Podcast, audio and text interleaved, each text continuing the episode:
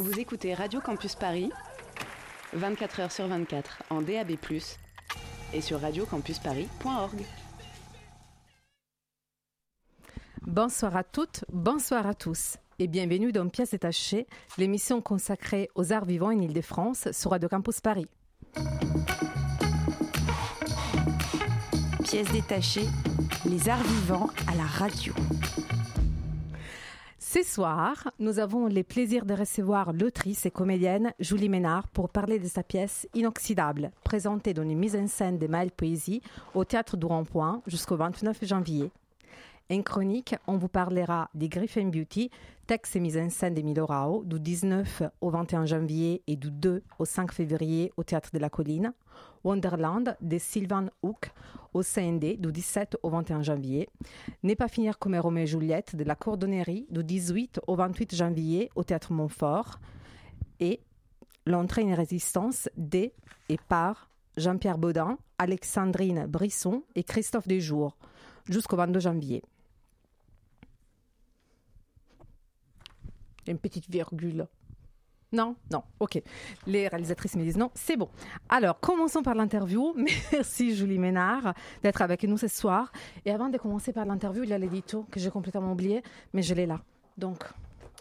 Mais, mais Alors, on peut patienter un tout petit peu? Oui, oui, oui. Donc, je dédie cet édito à Johanna, la première femme que j'ai vue mourir au théâtre et j'espère la dernière. Je suis peut-être devenue une bigote mais je trouve ça un peu glauque. Voir les visages de cette femme qui se déforme suite à la prise des médicaments dans le cadre de son euthanasie, c'est beaucoup pour moi.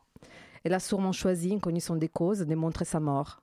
C'est courageux, certainement, mais cet état physique, on ne peut pas le prévoir, et donc le montrer, je trouve lâche, terriblement lâche. J'aime veux Emile Rao parce qu'il ne nous laisse pas vraiment le choix. Parler de la mort, c'est nécessaire, mais la montrer ainsi, c'est. C'est beaucoup pour moi les mots des comédiens disparaissent face à cette, mort indirecte. Ils ne laissent pas vraiment le choix de regarder ou pas. Parce qu'ils rebalancent soudainement. Moi, j'avais baissé le regard. Mais là, ils rebalancent soudainement les visages des Johanna mortes sur un écran géant au plateau. Et après, il faudrait montrer. Il faudra montrer quoi? Mais si on veut voir la pièce autrement, on pourrait se dire que Johanna nous fait un immense cadeau. Elle nous offre la, elle nous offre la vision de sa mort pour qu'on se sente moins seul. Merci Johanna. Mais passons, maintenant à notre interview, où on parlera des réalités de façon différente. Et avant de commencer l'interview, on écoute un petit résumé que Thomas nous a préparé sur la pièce Inoxydable de Julie Ménard. Inoxydable, c'est avant tout l'histoire de deux jeunes gens un peu inconséquents. Ils boivent, font la fête, se rencontrent, se séduisent, s'aiment, non pour seule ambition que de faire de la musique avec leurs potes. Et voilà que la situation politique de leur pays change et ils choisissent l'exil.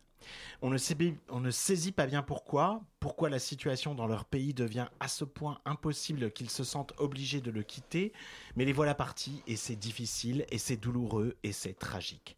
Pour au final atteindre un autre rivage où ils ne sont pas bien accueillis. On ne leur y offre que la précarité d'une tente, que des miettes de vie. Mais l'amour est toujours là, les rêves demeurent inoxydables. Le texte réussit la gageure de rendre compte d'une parole éminemment quotidienne et ne s'embourbe pas dans la théâtralité. De façon assez simple, il permet de s'identifier à ces protagonistes qui n'aspirent qu'à la liberté et nous interroge sur la nôtre, de liberté. Surtout, la mise en scène de Maël Poésie est ingénieuse. Tout est au plateau, pas d'artifice. Les personnages commandent eux-mêmes les effets. On est comme à la maison, avec ce quadrifrontal qui permet d'être au plus près des personnages, de leur histoire, et le casting est impeccable. Tant ces acteurs-là incarnent la perfection la jeunesse, toutes les jeunesses, et savent susciter notre empathie. La pièce a d'abord tourné dans les lycées et là encore, c'est je crois une bonne idée tant elle semble adaptée à ce public, tant elle peut être utile justement là où on ne l'attend pas. Nous l'avons vu au théâtre du Rond-Point et on vous exhorte à y aller. C'est jusqu'au 29 janvier. Merci Thomas et merci Julie Ménard d'être avec nous ce soir. Merci pour votre invitation. Cette pièce inoxydable est née d'une commande d'un festival Enact en 2016. Il fallait écrire une pièce sur un sujet d'actualité en un mois. Comment et pourquoi vous avez choisi de parler les sujets de l'exil? Et est-ce que vous avez trouvé compliqué de parler de l'exil sans l'avoir vécu personnellement?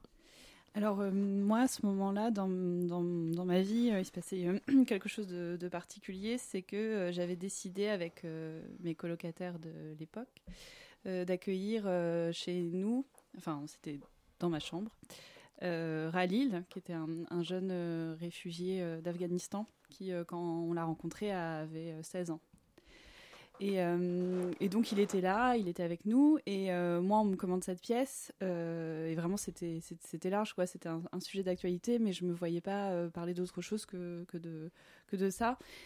Et évidemment, effectivement c'est je trouvais ça difficile mais je voulais quand même m'atteler, euh, me dire que voilà que j'allais euh, j'allais essayer de, faire quelque chose. Et euh, et voilà et ça explique aussi le choix de le choix de l'histoire de d'aussi essayer de tenter parce que c'est ce qui se passe en fait lui quand il nous racontait son histoire notamment sa traversée en fait on, le voit il était aussi bah, il était très jeune et en fait on immédiatement on s'imagine en fait on se dit mais moi je il a un courage infini en fait moi jamais j'aurais pu supporter euh, ces, situations.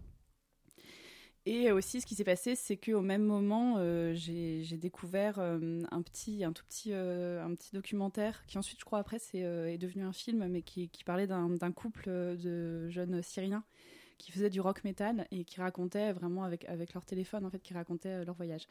Donc voilà, je me suis dit que c'était c'était un point de départ dans lequel aussi moi, je, pensais que j'allais réussir à voilà, parler aussi de, aussi de ma place. Euh, moi, en fait, en lisant le, le dossier de presse, j'ai eu l'impression que vous aviez déjà, avant même euh, cette histoire d'exil, que vous aviez déjà un sujet de pièce et qu'en fait, euh, la, manière que Maëlle Poésie a, d'en parler, c'est que vous on vous avait commandé quelque chose et euh, tout d'un coup, il y avait en plus euh, Ralil qui était avec vous, et du coup, ça vous avait inspiré.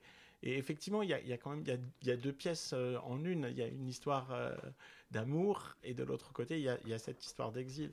Et je voulais juste savoir si effectivement c'était ça, c'est-à-dire qu'il y avait eu une, une histoire avant, une idée d'histoire et puis que finalement elle avait bifurqué ou pas du tout? Non, non, bah c'est vraiment euh, c'est la réunion de deux de, de, choses que je vivais au même moment, c'est-à-dire euh, l'entrée de Ralil dans ma vie et puis moi euh, c'était le début aussi d'une histoire d'amour, donc je pense que j'avais aussi vachement envie d'écrire une, histoire d'amour. Et et voilà, et aussi, ce que je trouvais aussi assez important, c'est que moi, je, me suis retrouvée un peu comme ça aussi par un espèce de réseau de, créatrices, de théâtreuses, et être, à être mobilisée sur Porte de Saint-Ouen, parce qu'il y avait beaucoup de familles euh, voilà, de réfugiés qui étaient là, dans des situations euh, atroces. Et, bon. et ensuite, après, il y a eu l'arrivée de Rallye. Et en fait, moi, ce que je trouvais vraiment aussi euh, difficile, c'était bah, le, manque, alors que ça a l'air bon. En fait, des, fois, j'avais l'impression aussi, de, même dans mon entourage assez proche, en fait, qu'il y avait un problème aussi de voilà, d'empathie et aussi d'identification, comme si on se disait, bah oui, en fait, ces gens-là, ils ont des réalités qui sont très très loin de nous, on ne sait pas comment ils vivent dans leur pays, euh, voilà. Et en fait, moi, ce que je voyais de, ça, de ces jeunes gens, euh, de ces familles et tout, c'est qu'ils sont exactement, enfin, ils, ont, ils avaient aussi des, évidemment, ils avaient des vies avant, euh, ils sont aussi branchés sur leur téléphone, ils ont leur, tout le temps leurs leur copains en direct, leur maman. Donc c'était. Est-ce que vous aviez un but en écrivant cette pièce? J'ai l'impression que vous avez un peu répondu, mais euh, c'est sans doute une question naïve, mais euh, cette pièce, elle semble avoir quelque chose de militant, ou en tout cas faire en sorte que nous nous identifions aux migrants. Moi, je l'ai vraiment ressenti comme ça. Mais est-ce que c'était vraiment à ce moment-là votre but ou, euh, Et au-delà de ça, au-delà de nous sensibiliser à leur situation, est-ce que vous vouliez que votre pièce prenne parti?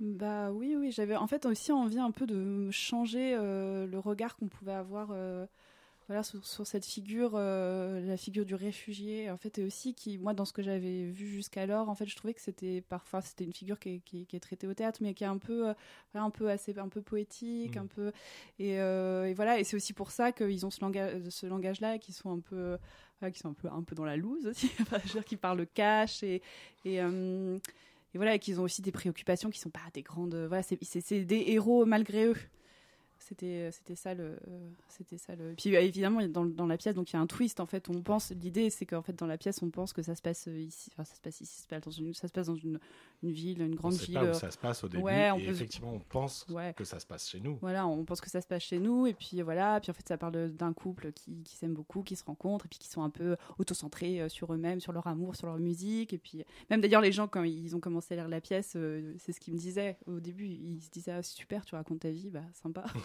et en fait il y a un, un twist qui s'opère on se dit ah ok en fait c'est pas du tout ce que j'imaginais et voilà c'est aussi pour un peu un peu renouveler aussi un, un regard qu'on peut avoir euh, voilà, sur ces, sur ces personnes question. qui ouais. Et c'est quand même un moment délicat de l'écriture de la pièce, créer ces twists, le, le faire arriver dans la pièce. C'était un moment délicat? Oui.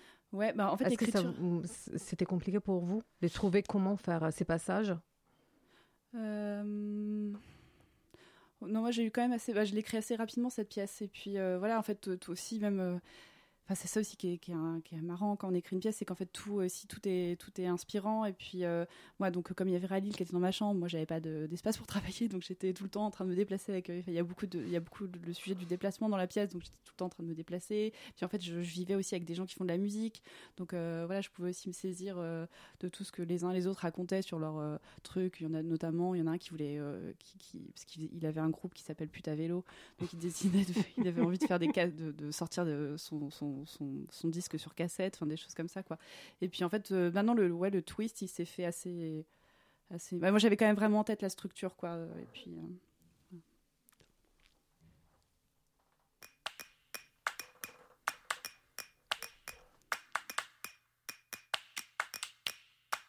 Un, due, tre, corro sulla un, due, tre, carretera un, due, tre, Panamera. Ay, ay, ay, ay, papito, che cabrito, se ti trito, che bonito, te lo dico, te repito, non faccio credito. Ay, ay, ay, ay, capito che chiquito vado tipo quasi a 121 chilometri solo per togliermi la corona e poi prenderti a capo. Ciao. Un, due, tre, su un passito ballante, Maria al volante, ma senza patente. Levante, ponente, si controcorrente, te canto con tanto cariño, è caliente sta bomba che rimbomba. Da lontano vedi l'onda, vedi l'ombra, vedi Londra. Buckingham Palace ti manda i saluti, più quattro proiettili che fanno i buchi pum pum. Come dura il corazon? Giuro sì per davvero, giuro che non lo so. Giuro che lì non c'ero, sì, giuro sul corazon.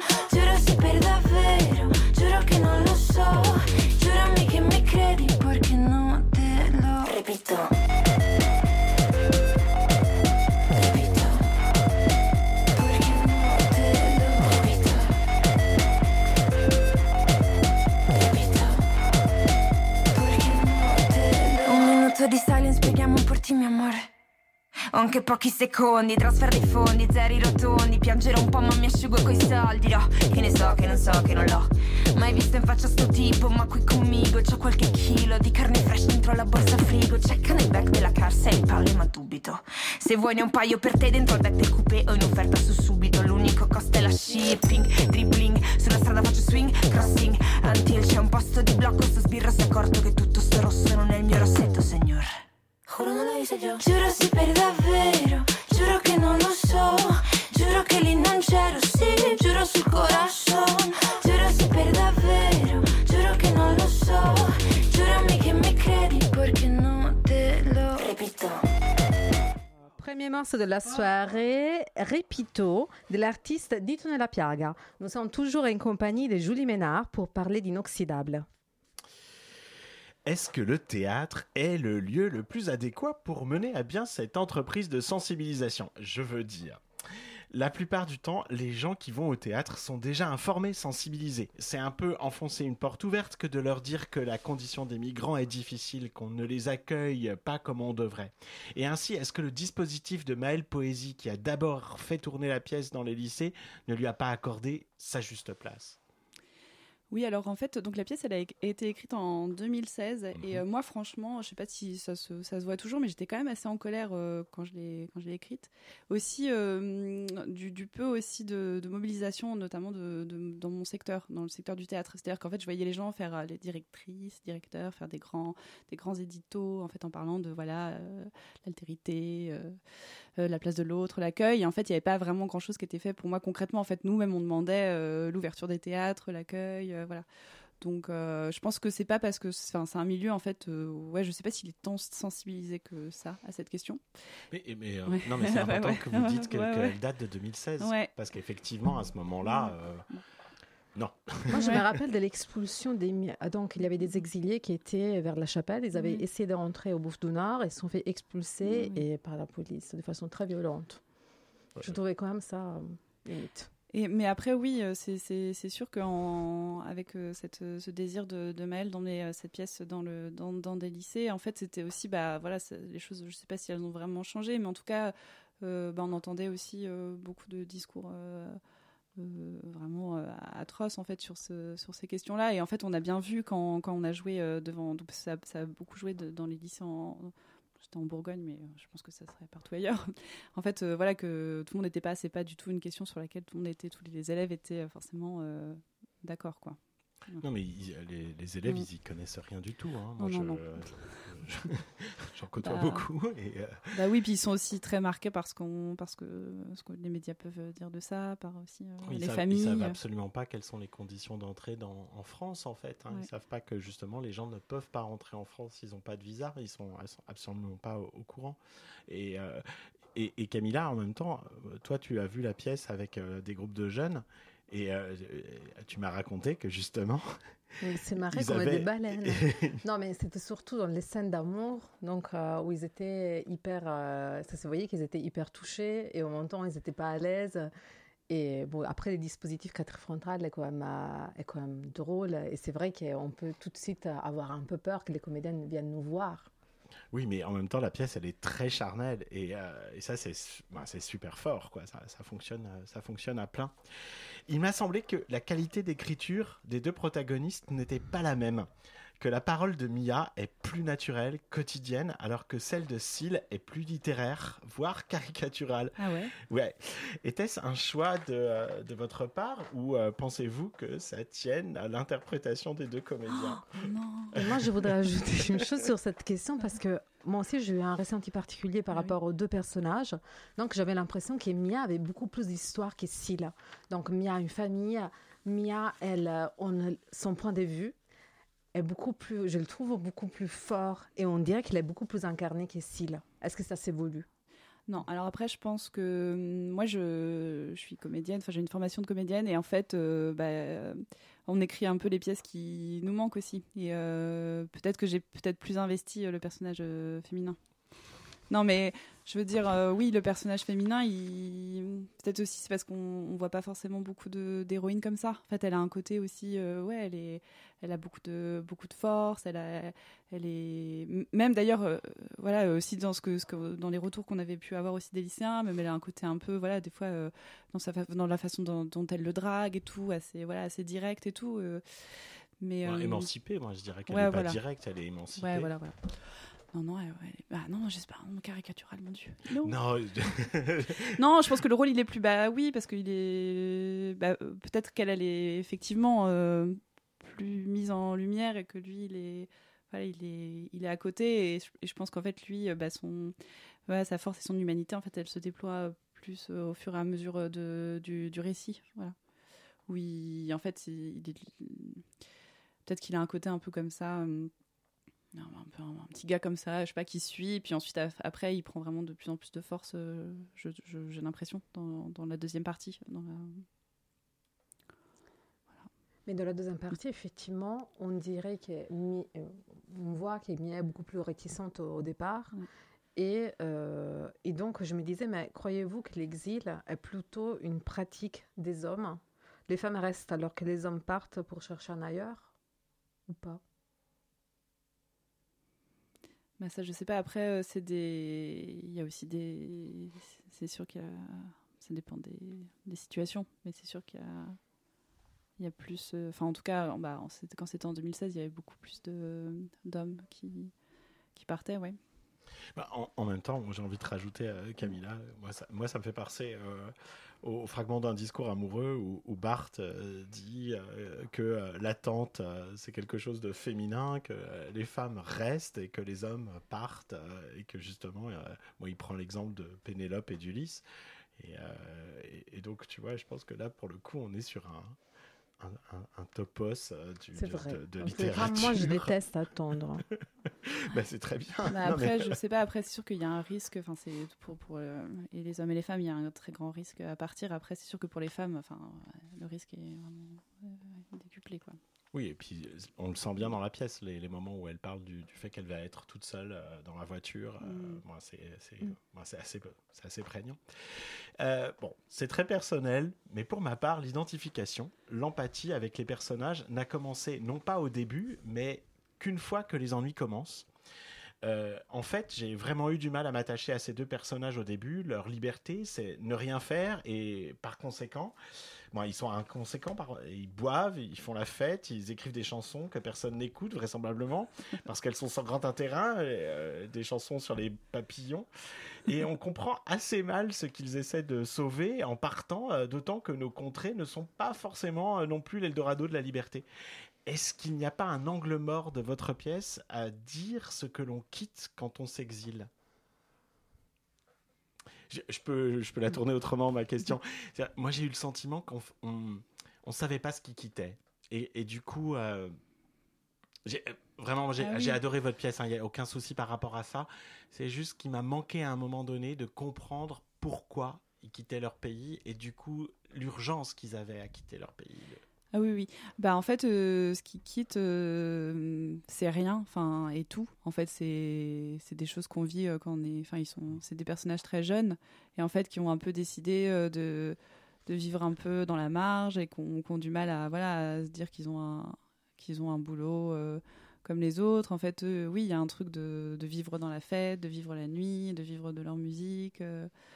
et euh, effectivement, ils doivent quitter ça. euh, et, alors, pourquoi est-ce que est-ce qu'ils est-ce qu'ils partent en fait comme euh, voilà le- les, situations elles peuvent être euh, enfin dire c'est inspiré euh, c'était inspiré donc en, en 2016 bah, de, de, plusieurs euh, plusieurs situations euh, dans, des pays donc il y avait la Syrie il y avait l'Afghanistan donc on a moi j'ai laissé ça aussi un peu volontairement ouvert en fait on comprend que voilà qu'il y a qu'ils sont en train de qu'il y a quelque chose qui se passe dans leur pays en fait où pour euh, Enfin, qu'il y, y a certainement, enfin, il y a une guerre qui est en train de, de- de débuter et, euh, et que certains doivent partir, oui.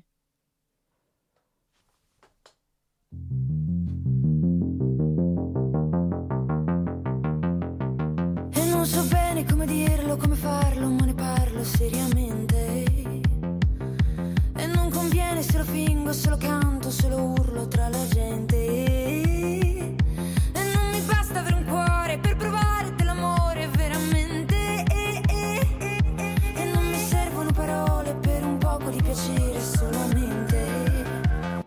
Questione di Chimica, chimica, chi- chi- chi- chi- chi- chi- chimica, chimica, è una questione di chimica, chimica, chi- chi- chi- chi- chi- chi- chimica, chimica. E non c'è dove pure quando Solo fango ed un impianto travolgente E non c'è anticipo ritardo Se rimango vengo ripetutamente E non mi importa del pudore Delle suore me ne sbatto totalmente bisogno se Dio vuole solamente una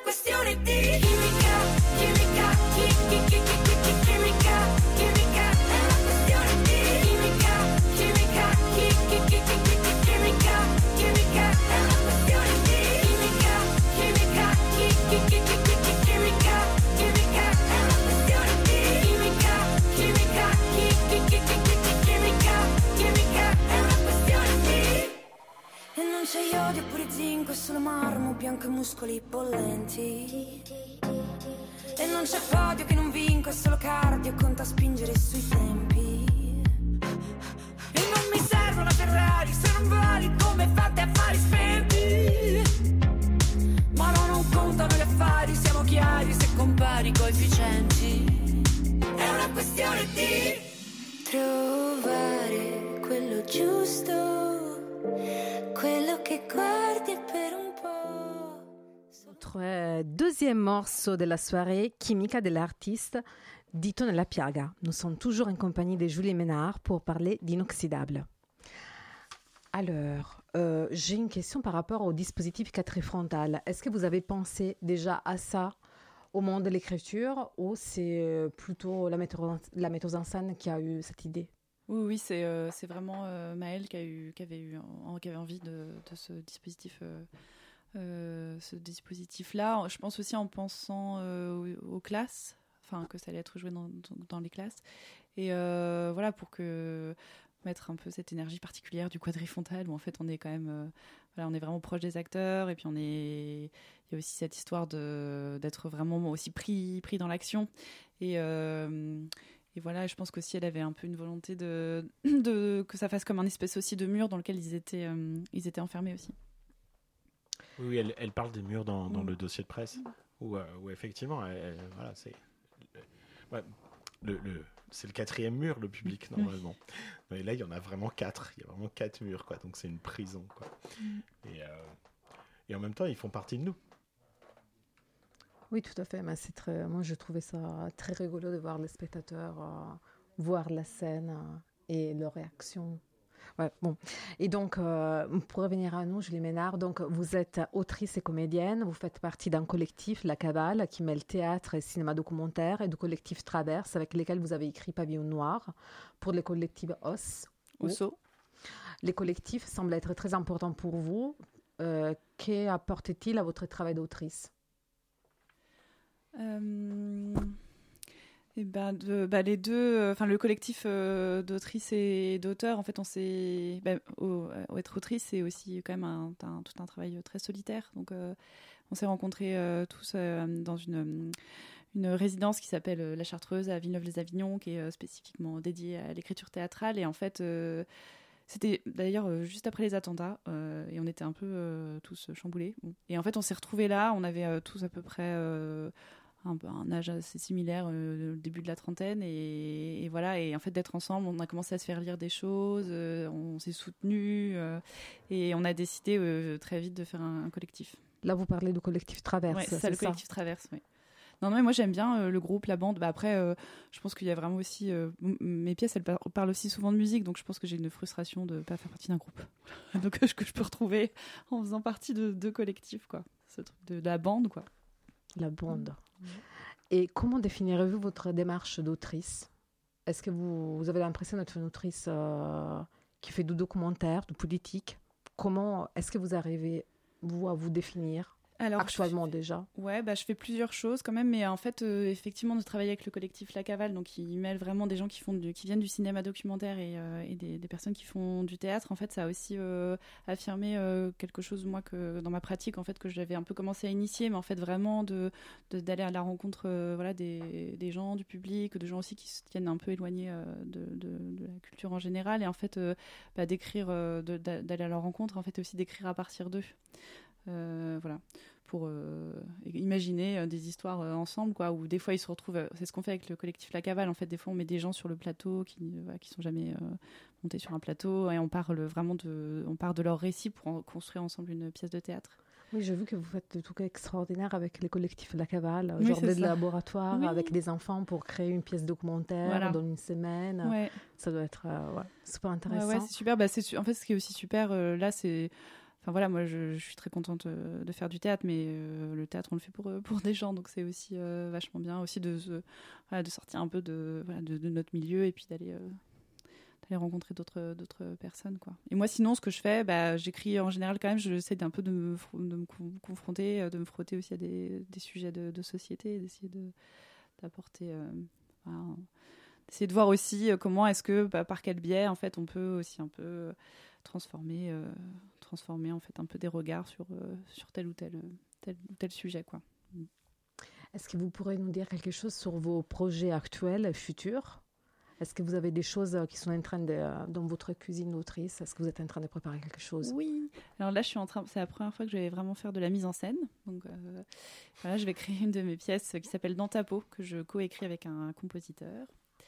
Euh, Romain Thiriakian, et, euh, et donc est vraiment très très musical où les quatre interprètes sont tous euh, et euh, comédiens, comédiennes, euh, multi-instrumentistes, chanteurs, chanteuses, voilà.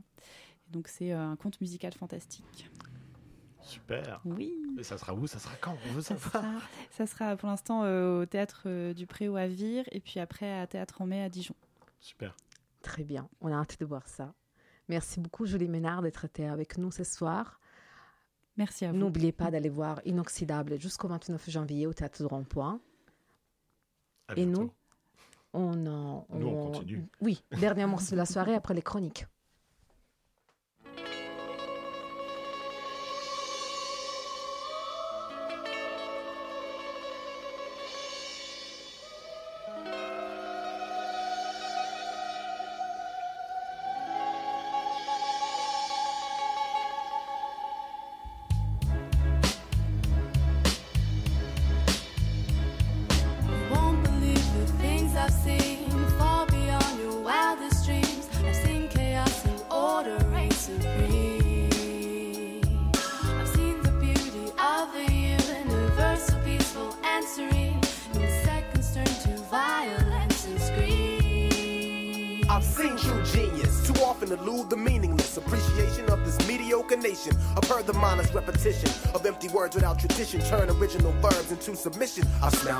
Ignorance addiction, but I guess I wouldn't be right if I said a blunt was like a baby pipe. There ain't gonna be no revolution tonight. Had my warriors as high as a kite, lost and they lost all they fight. And I've tasted the bitter tragedy of lives wasted, and men who glimpsed the darkness inside but never faced it. And it's a shame that most of y'all are following sheep, wallowing deeper than the darkness. You're falling asleep. You won't believe the things I've seen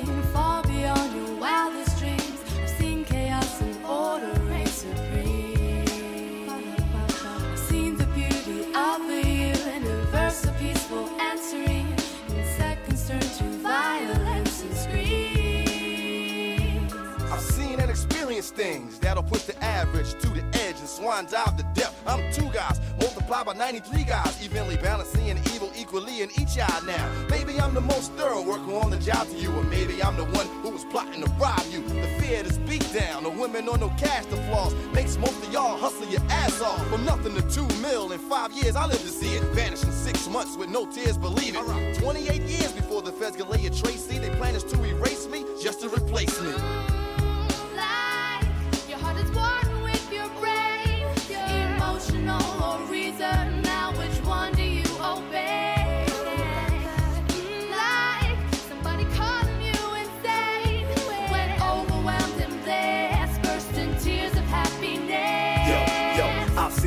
Relationships that's so sick. Lifelong friendships so chaotic. Thug cat banging his chick, but won't kiss, drinking a spit when copping a fix for dope bliss. I got a knife in the back to bust your brain. Put the knife in your back. Once in a life, I was trifling like that. Like my man Troy, who lost his days shooting dice in worldly ways and ended up in an early grave. Because once in a lifetime is rough. Twice in a lifetime, you combat the ghost of mistrust. Mentally cuffed. Thrust by a cop thinking he tough, you bust.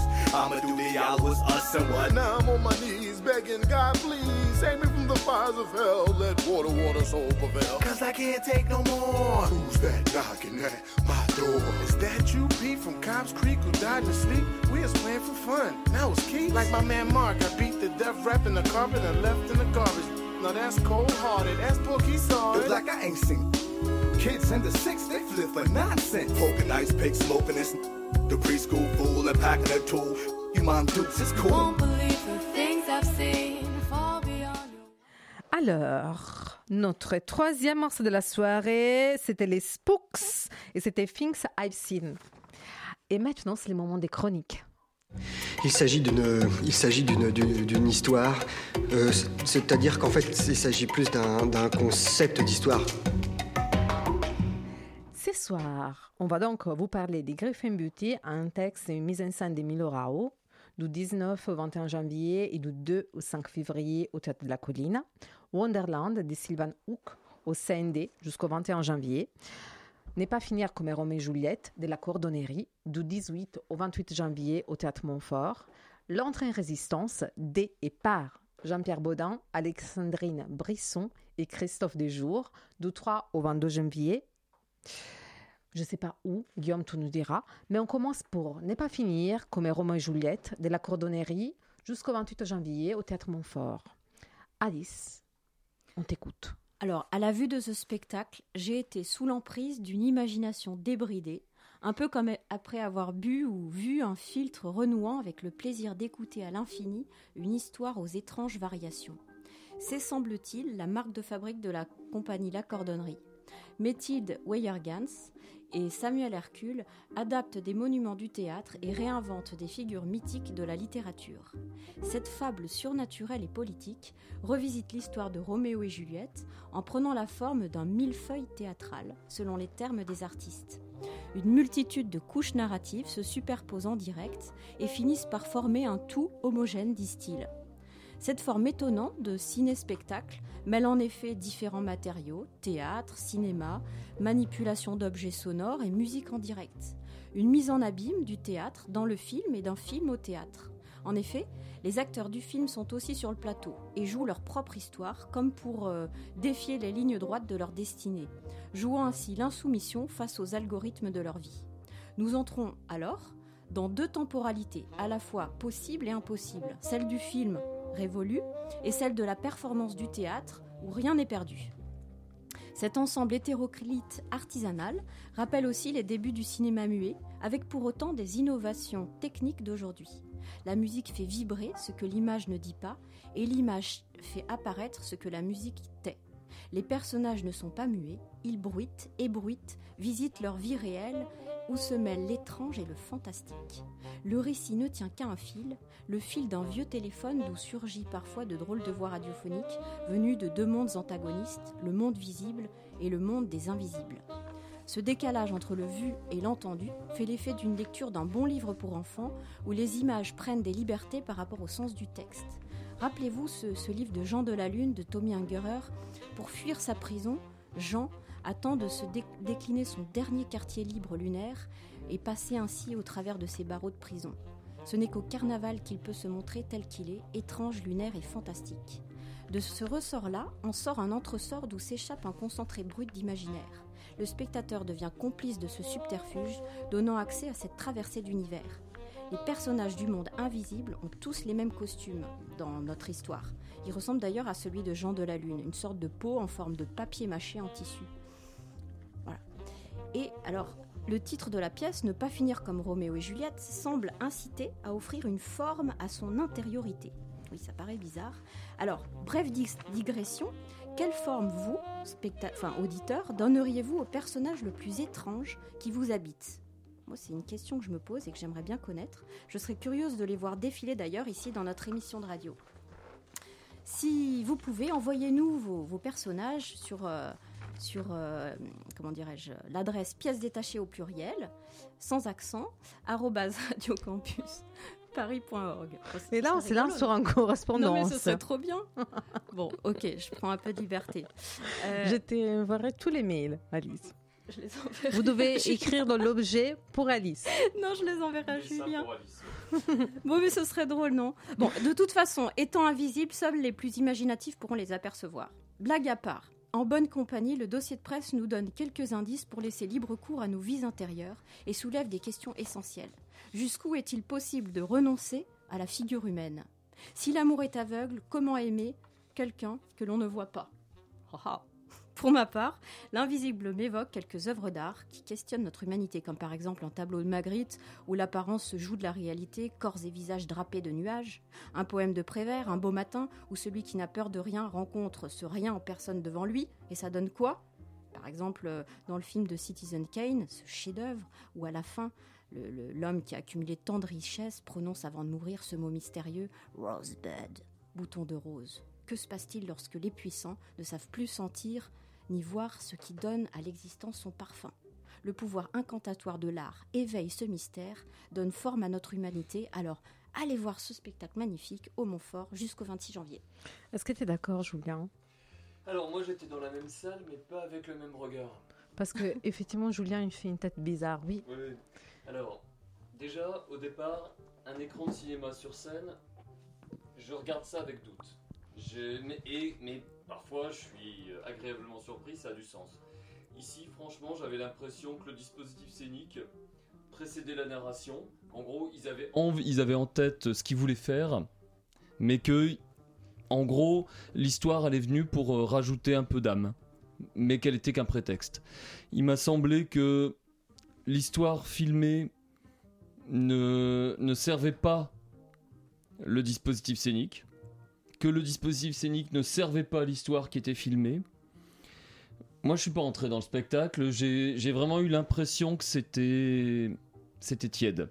Alors, par contre, j'ai pu observer que j'étais certainement pas le bon public pour ce spectacle. Je pense. Notamment, alors pour plusieurs raisons. Déjà parce que, et c'est le privilège d'être ici, c'est que je vais donc souvent voir du théâtre et voir du cirque. Et donc j'ai un regard qui est aussi, euh, qui est aussi formé, qui est aussi peut-être habitué. Là, le public, et la, salle était pleine. C'est une grande salle, hein, la salle du Montfort.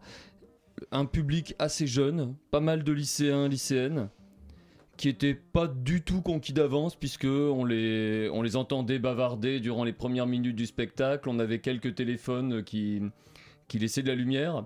Et puis, très vite, alors que moi je commençais à m'ennuyer, un peu, la salle était conquise totalement.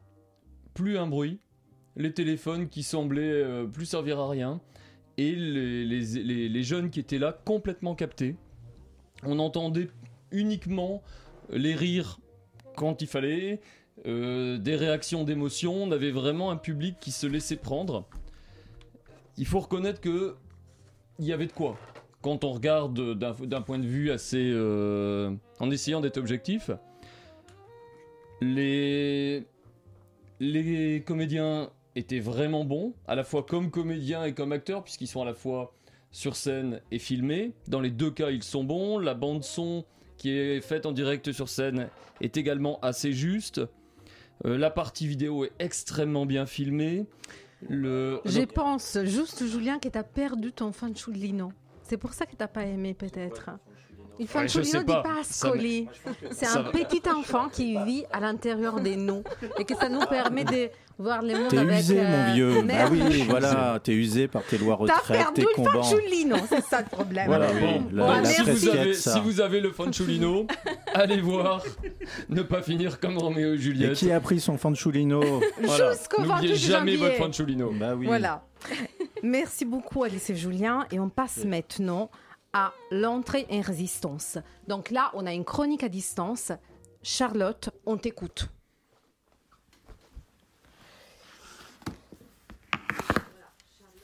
Ce n'est pas tout à fait l'appel à la résistance du 18 juin 1940, mais ça en a des airs.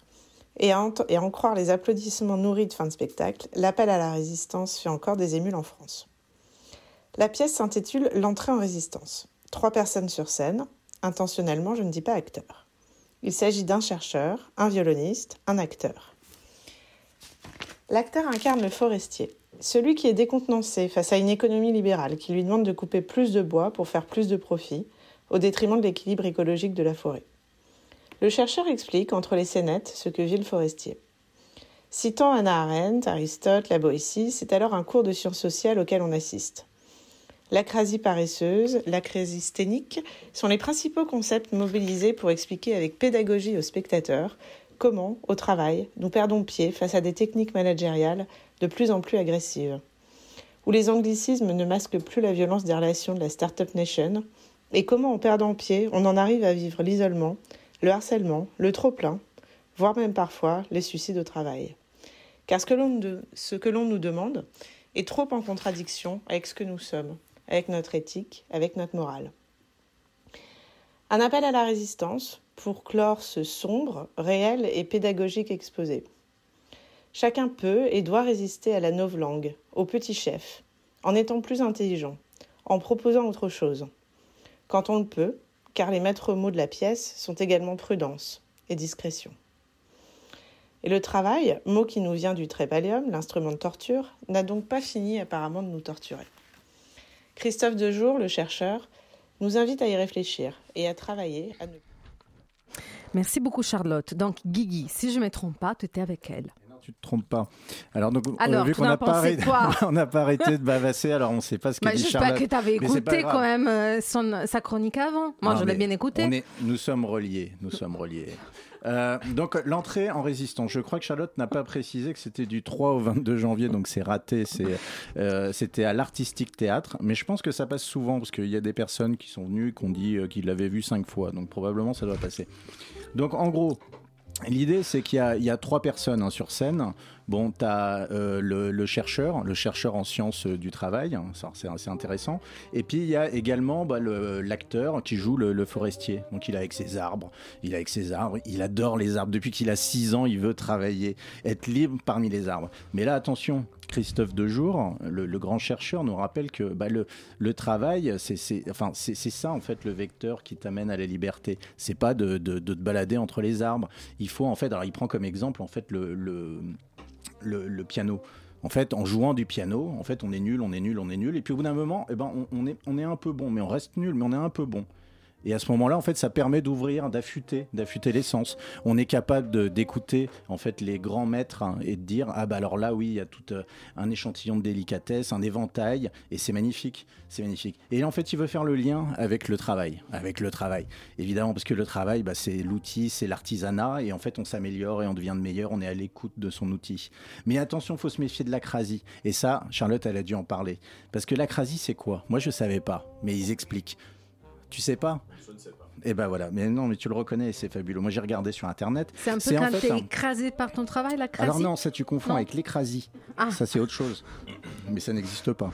Mais alors l'acrasie en fait, c'est quand tu as, un panel de choix, en fait, tu peux choisir des choses dans ta vie, tu peux choisir ce qui est bien, tu es conscient de ce qui est vachement bien, mais tu décides de faire un truc nul. Alors par exemple, ima- imaginons toi, Julien, tu es DRH dans une entreprise. D'accord? Il me faut beaucoup d'imagination, mais oui. bah ou non, mais t'en es capable. Eh bien, tu sais très bien qu'il faut pas virer ces pauvres personnes, mais tu vas quand même décider de dégraisser puis d'avoir ta grosse paye à la fin. Le soir, tu rentres chez toi avec Alice et c'est super la fête parce que tu es en fait méga sympa dans le, le- tu vois, dans le quotidien. Mais tu fais un travail de pupute. Voilà, donc c'est ça la crasie. Donc en fait, euh, notre euh, donc c'est une alternance entre euh, ces, ces- ces deux messieurs. C'est la fête à Julien, Et. Alexandre et Alexandrine. D'habitude c'est toi, mais bon là. Je sais pas ce qui m'est arrivé. Bon, voilà. Et donc en fait, ils proposent des pistes en fait de résistance. Donc d'où l'entrée en résistance. Donc en gros, ça ressemble un peu à discuter ensemble et puis ça ressemble un peu au syndicalisme en fait. Enfin bon. Et, euh, à la fin, bah, il y a des discussions. Donc chaque soir, en fait, tu as une nouvelle discussion. Donc nous, on a eu le, le syndicat de la magistrature qui est venu discuter avec nous. Donc voilà. Donc euh, moi, je conseille vivement. Donc c'était à l'artistique théâtre, donc vous pouvez pas y aller, mais ça va certainement repasser. Et il y a une autre pièce, je me rappelle plus comment ça s'appelle. Oui, très nombreux, chacun seul. Très bien. Ça, il faut aller voir. Guigui, on dit pas pupute, on dit connard dans ces cas-là. Mais, mais ce qui est bien, c'est qu'il y a des contre, AG en non. ce moment pour euh, Bah voir voilà, aussi le- voilà. l'initiation au syndicalisme. Très bien. Bon, mais dans tous les cas, si Macron nous écoute, on va la retraite à 30 ans, c'est bon. Et les travails, ça suffit. Et maintenant, on avance avec Wonderland des, des Hook jusqu'au sein de... Huc. Huc, Huc. J'ai toujours des problèmes avec le U. Bon, au sein des du 17 au 21 janvier. C'est pas le capitaine Ça Crochet. aussi, c'est raté parce que ça termine le 21 janvier. Mais sûrement, ça repasse ailleurs. Donc, Thomas, on t'écoute. Oh, ça repasse, il y a énormément de dates. Bon, alors pas du tout en région parisienne, mais euh, ça tourne. Et quel bonheur. Quel bonheur de voir euh, enfin une pièce jeune public qui ne prend pas les enfants pour des idiots, pour des spectateurs au rabais. On en est presque à se demander s'il ne faudrait pas conseiller Wonderland aux adultes. Allez, franchissons le pas, cette pièce est véritablement pour tout le monde. Elle prend comme prétexte le pays des merveilles, un pays qui n'a rien de merveilleux, on le sait, mais qui peut bien être euh, tout aussi déroutant que cruel et sauvage, enchanté et cauchemardesque. Un pays tout à fait en adéquation avec celui de l'enfance. Mais le nôtre, celui des adultes, n'est pas plus reluisant. Au moins celui-là a des côtés parfois chatoyants, oniriques, et tout y est possible puisqu'y règne le désir. Au plateau, deux danseuses. D'une rigueur implacable, sérieuse comme peut l'être un môme lorsqu'il joue la comédie, totalement investie, presque en transe, en tout cas transfigurée, et pas seulement par les maquillages qu'elles arborent. Et plutôt que de retranscrire l'histoire de Lewis Carroll, Sylvain Huck décide de provoquer une succession de flashs. La lumière change brutalement, prend forme sur les murs du cube où les interprètes sont à la fois comme prisonnières et totalement libres. Le son va de pair, sourd, comme dans une grotte, et c'est pour nous le moment d'une apparition, parfois fugace, un geste, une posture, un mouvement, une énergie. Ça se succède en tableau comme si on mangeait avec Alice, pas la nôtre, hein, celle de Lewis Carroll, de ces champignons qui font soudain grandir, qui font soudain rapetisser et que sais-je encore. Tout ici est énigmatique, mais pourquoi donc chercher du sens dans la folle logique de Lewis Carroll? Pourquoi Sylvain Huck se serait-il embêté à tenter de traduire rationnellement ce qui justement reste mystérieux, silencieux? Sa pièce préserve ainsi une capacité à évoquer sans borne. C'est non seulement esthétique, mais aussi effrayant, malicieux, fin surtout. Car parfois on ne discerne pas les formes, parfois on se demande par où elles sont passées, parfois on voudrait les rejoindre pour danser avec elles. Sylvain Huck semble s'être inspiré des dernières recherches en neurosciences pour titiller notre imagination. Il avoue s'être appuyé sur les œuvres de James Turrell et Olafur Eliasson. C'est terriblement plastique et réussi. Alors oui, sûrement le format 45 minutes est adapté au jeune public. Sûrement aussi que cette absence de narration qui, lorsqu'on est parent, on le sait, n'est clairement pas un problème pour les enfants tant ils nous demandent de relire toujours la même page d'un livre, donnant plus d'importance aux liens qui se tissent à la relation qui se plutôt qu'à l'histoire et au logos, rebutera quelques adultes en mal de compréhension, inquiets de ce silence pesant, affolés par ces images où se mêlent douceur et cruauté, froid face à l'abstraction. Mais retrouvons la force de nos rêves, libérons-nous de la dictature, de la logique, de la rationalité. C'est bien ça que souhaitait Lewis Carroll et c'est ça que Sylvain Huck obtient avec cette pièce, un retour à la liberté enfantine qu'on ne devrait pas laisser à nos progénitures. Non, c'était altro che un mazzo di carte. Alice. Alors c'est fou parce que moi j'ai vraiment pas du tout perçu euh, la même chose que toi. Alors c'est vrai que je, je suis peu familière au spectacle de danse. Bon, je porte pourtant le prénom effectivement d'Alice euh, in Wonderland, mais malgré ça, euh, j'ai j'ai pas vraiment partagé ton excitation, euh, malgré euh, le fait que je découvre pour la première fois le Centre euh, national de la danse. Enfin, Ancienne préfecture, pas étonnant qu'il y ait dans la salle des enfants accompagnant leurs parents, car oui, au pays des merveilles, on inverse les rôles, mais enfin, moi, j'ai une impression quand même de quelque chose d'un univers un peu froid, sous contrôle et sans surprise. Déjà, je, suis rentrée, il y avait une sorte de carré très simple, très lisse, euh, qui me faisait penser à une forme pure mathématique, avec deux danseuses euh, euh, reliées l'une à l'autre. Enfin, je, je suis sortie du spectacle euh, vraiment euh, sans vraiment avoir ressenti quelque chose de fort, comme toi tu le décris. Alors je me suis laissée porter par une rencontre à la fin du spectacle où il y avait Sylvain Huck euh, et des enfants qui lui ont posé plein de questions. D'abord, il y a une petite fille euh, qui gigotait sur son, sur son fauteuil qui lui a échappé. Bon, ça m'a fait rire, c'est pas très drôle. Elle est tombée euh, comme un petit ressort. Et puis elle a une question pareille qui a surgi comme ça en lui demandant. Euh, bah, elle voyait pas le lien entre Alice au pays des merveilles et cette danse qui finalement euh, n'avait pas grande logique. euh, pour, enfin, elle était présentée par le chorégraphe comme comme quelque chose, enfin avec des liens finalement peu évidents entre l'œuvre d'Alice et et sa danse. Parce que pour lui, Alice est une Alice synthétique. D'ailleurs, la musique, c'est le son est un synthétiseur. euh, au son du synthétiseur et on voit, on voit pas vraiment les, rouages de, cette magie euh, dont tu parles.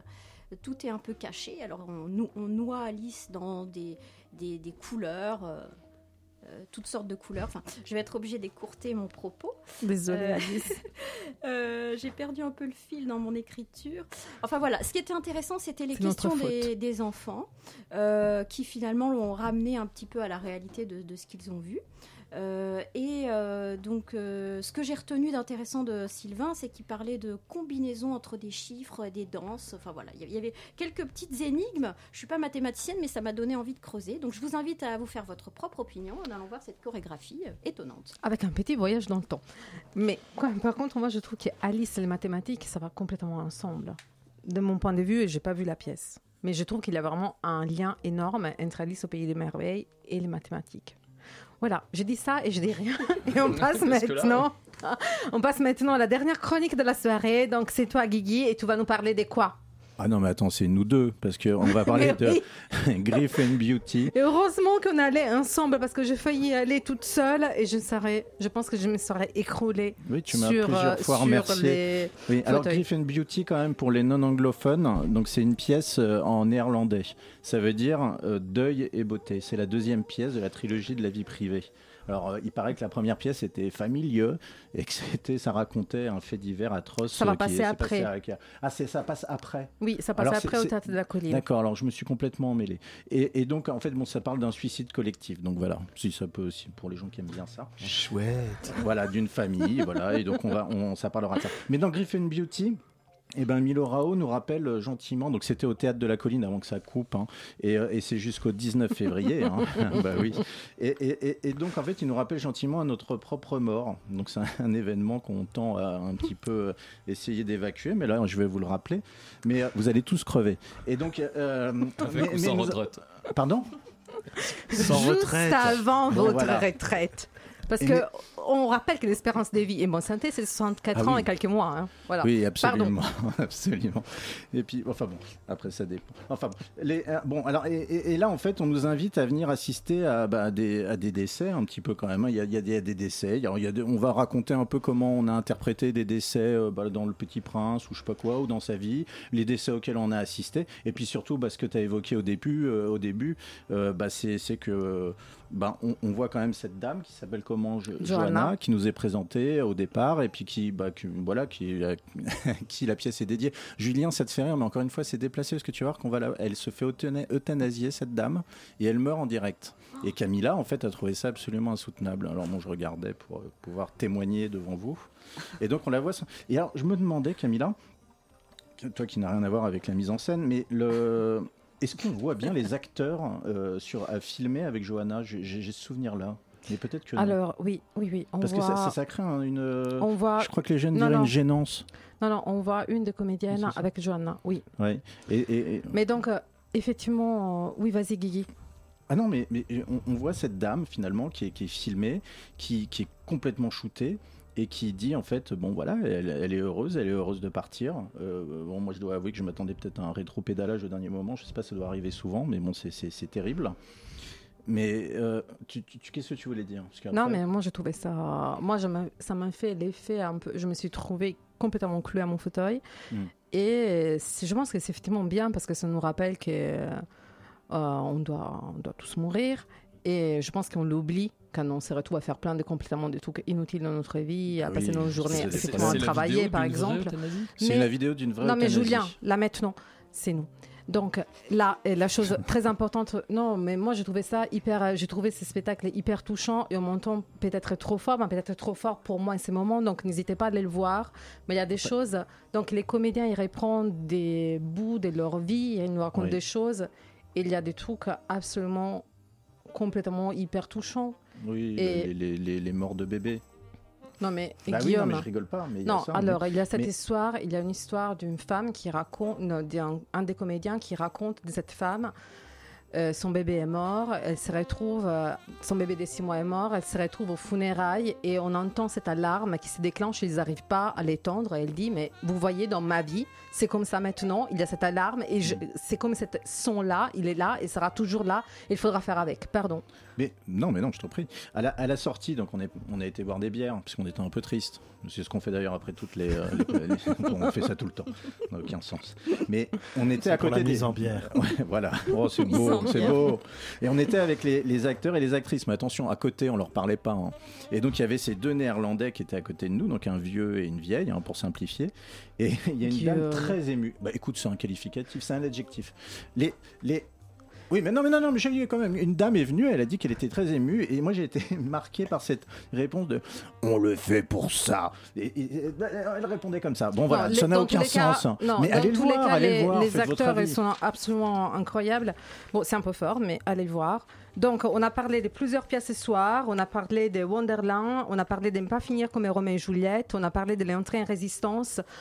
Et on a parlé des quoi? Inoxydable. Des inoxydables, bien sûr. Et invité, nous avons reçu Julie Ménard. Cette émission a été préparée et présentée par Camilla avec la complicité de Thomas, Julien, Guigui, Alice et réalisée par Loulou et Chacha. À lundi 20 février à 20h sur Radio Campus Paris. Bisous Ciao. Ciao.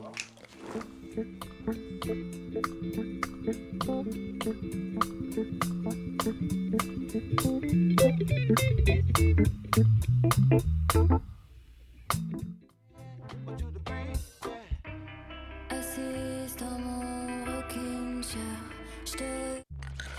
Radio. Campus. Paris.